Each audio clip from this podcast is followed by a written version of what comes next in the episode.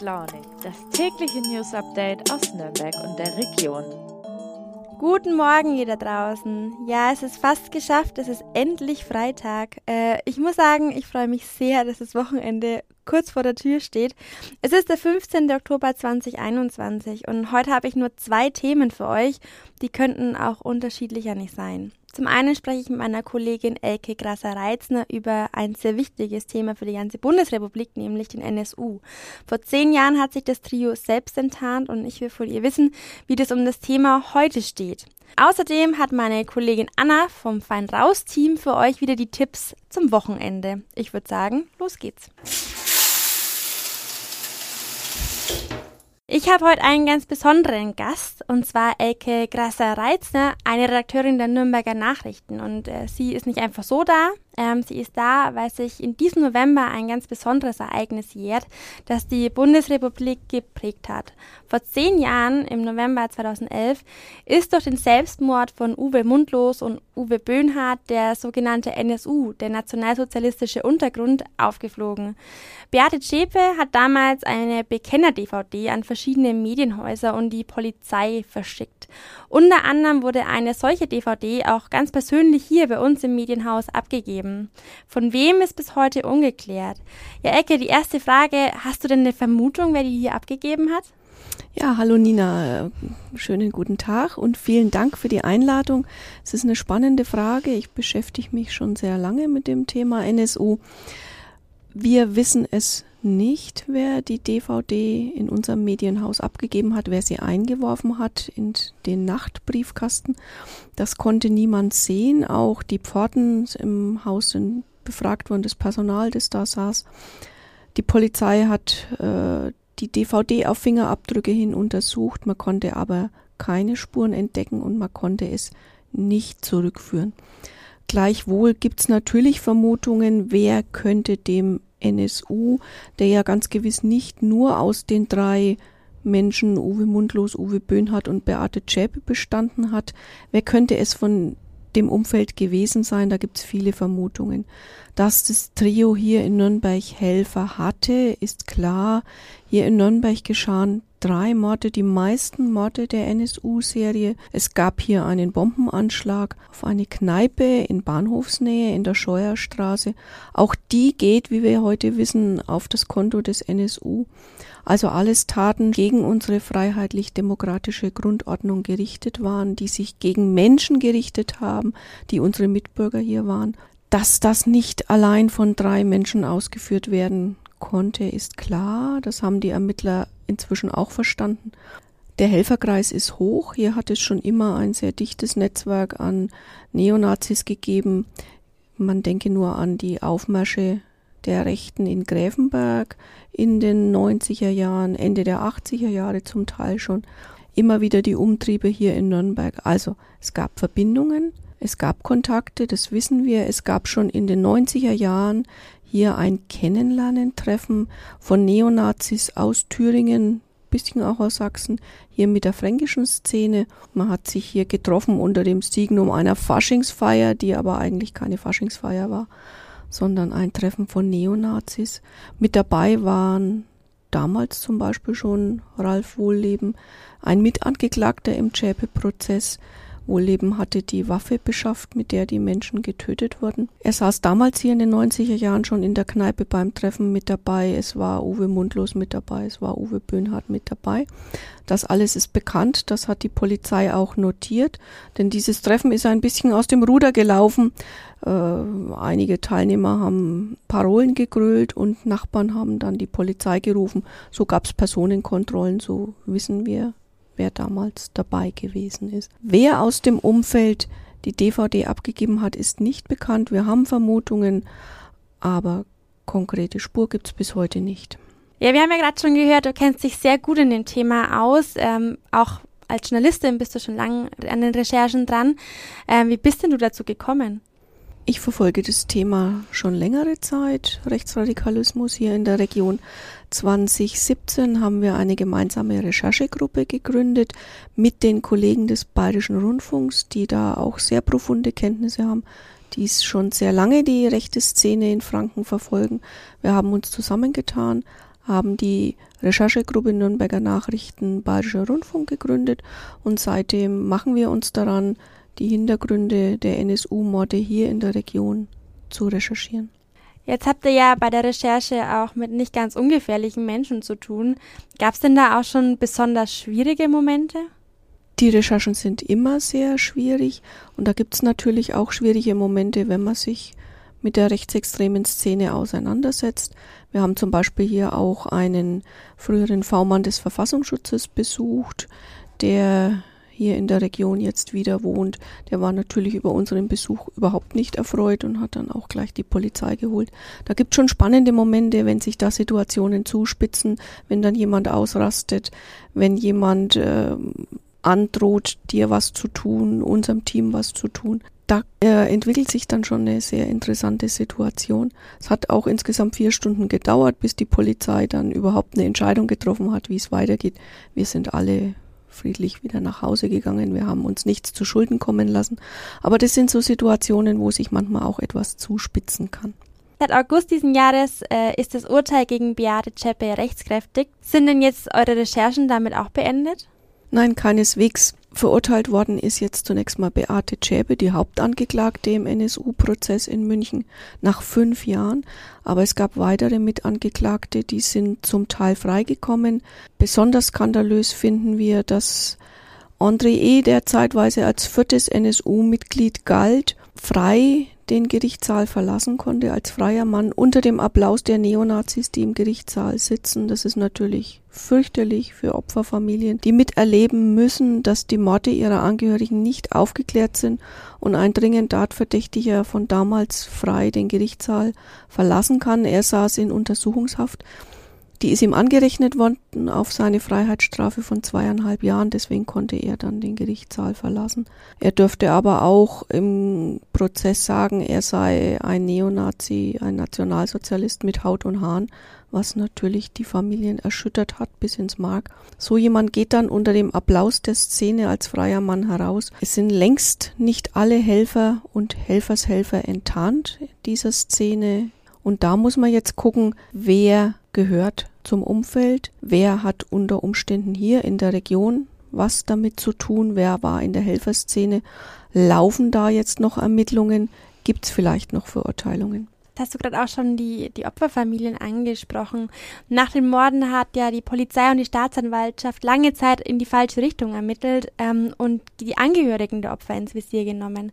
Ja, was hat das denn mit den Angehörigen gemacht, die eigentlich gerade ja erst den geliebten Menschen verloren haben? Ja, was macht das mit einem? Das ist natürlich ganz, ganz fürchterlich. Die Familien konnten sich ja nicht erklären, wer den Vater erschossen hat, wer den Ernährer erschossen hat.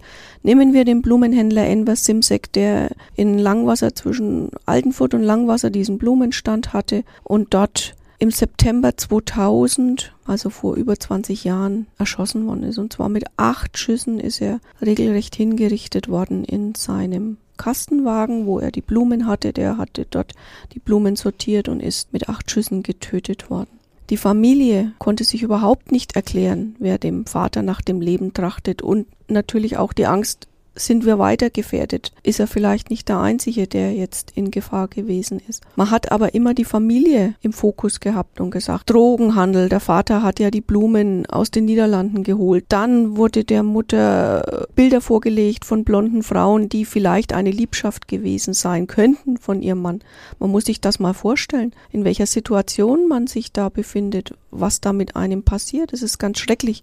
Die Familie hat das Vertrauen in Deutschland verloren. Semiya Şimşek, die Tochter, ist in die Türkei und hat gesagt, ich möchte nicht, dass meine Kinder hier in Deutschland zur Welt kommen. Dülkerim lebt noch hier, mit dem haben wir auch sehr lange gesprochen, hat seine Familie hier. Er lässt sich auch nicht vertreiben, das finde ich sehr, sehr mutig. Er ist auch hier gewesen in Nürnberg, als man den Enver Şimşek-Platz eingeweiht hat. Aber die Familie hat doch das Vertrauen verloren, weil eben einfach nicht klar ist, wer hat denn die Opfer ausgekundschaftet? Warum der Vater? Er hat nichts getan, das war ein rechtschaffender Mann, der die Familie durchgebracht hat. Warum musste er das mit dem Leben bezahlen? Das ist nicht geklärt, das verunsichert und ich glaube, wir sind alle gut beraten, uns um die Opferfamilien zu kümmern. hast du vorhin auch schon angesprochen, dass es ja nicht nur das Trio war, sondern dass es auch Helfer gab. Viele Morde, hast du ja auch gesagt, wurden in Nürnberg verübt. Sind denn die Helfer jetzt hier noch auf freien Fuß? Davon ist auszugehen. Also es ist keiner aus dem Umfeld jemals zur Rechenschaft gezogen worden.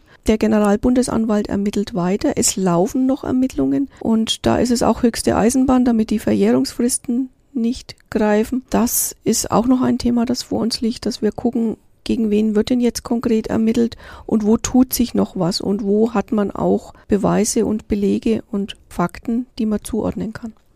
Du hast ja auch viel über die nette Mandy geschrieben aus Roth. Ja, wer ist denn das genau und was hat die denn mit dem NSU zu tun? Mandy ist eine Neonazi-Frau aus Sachsen, die in der Szene sehr engagiert war.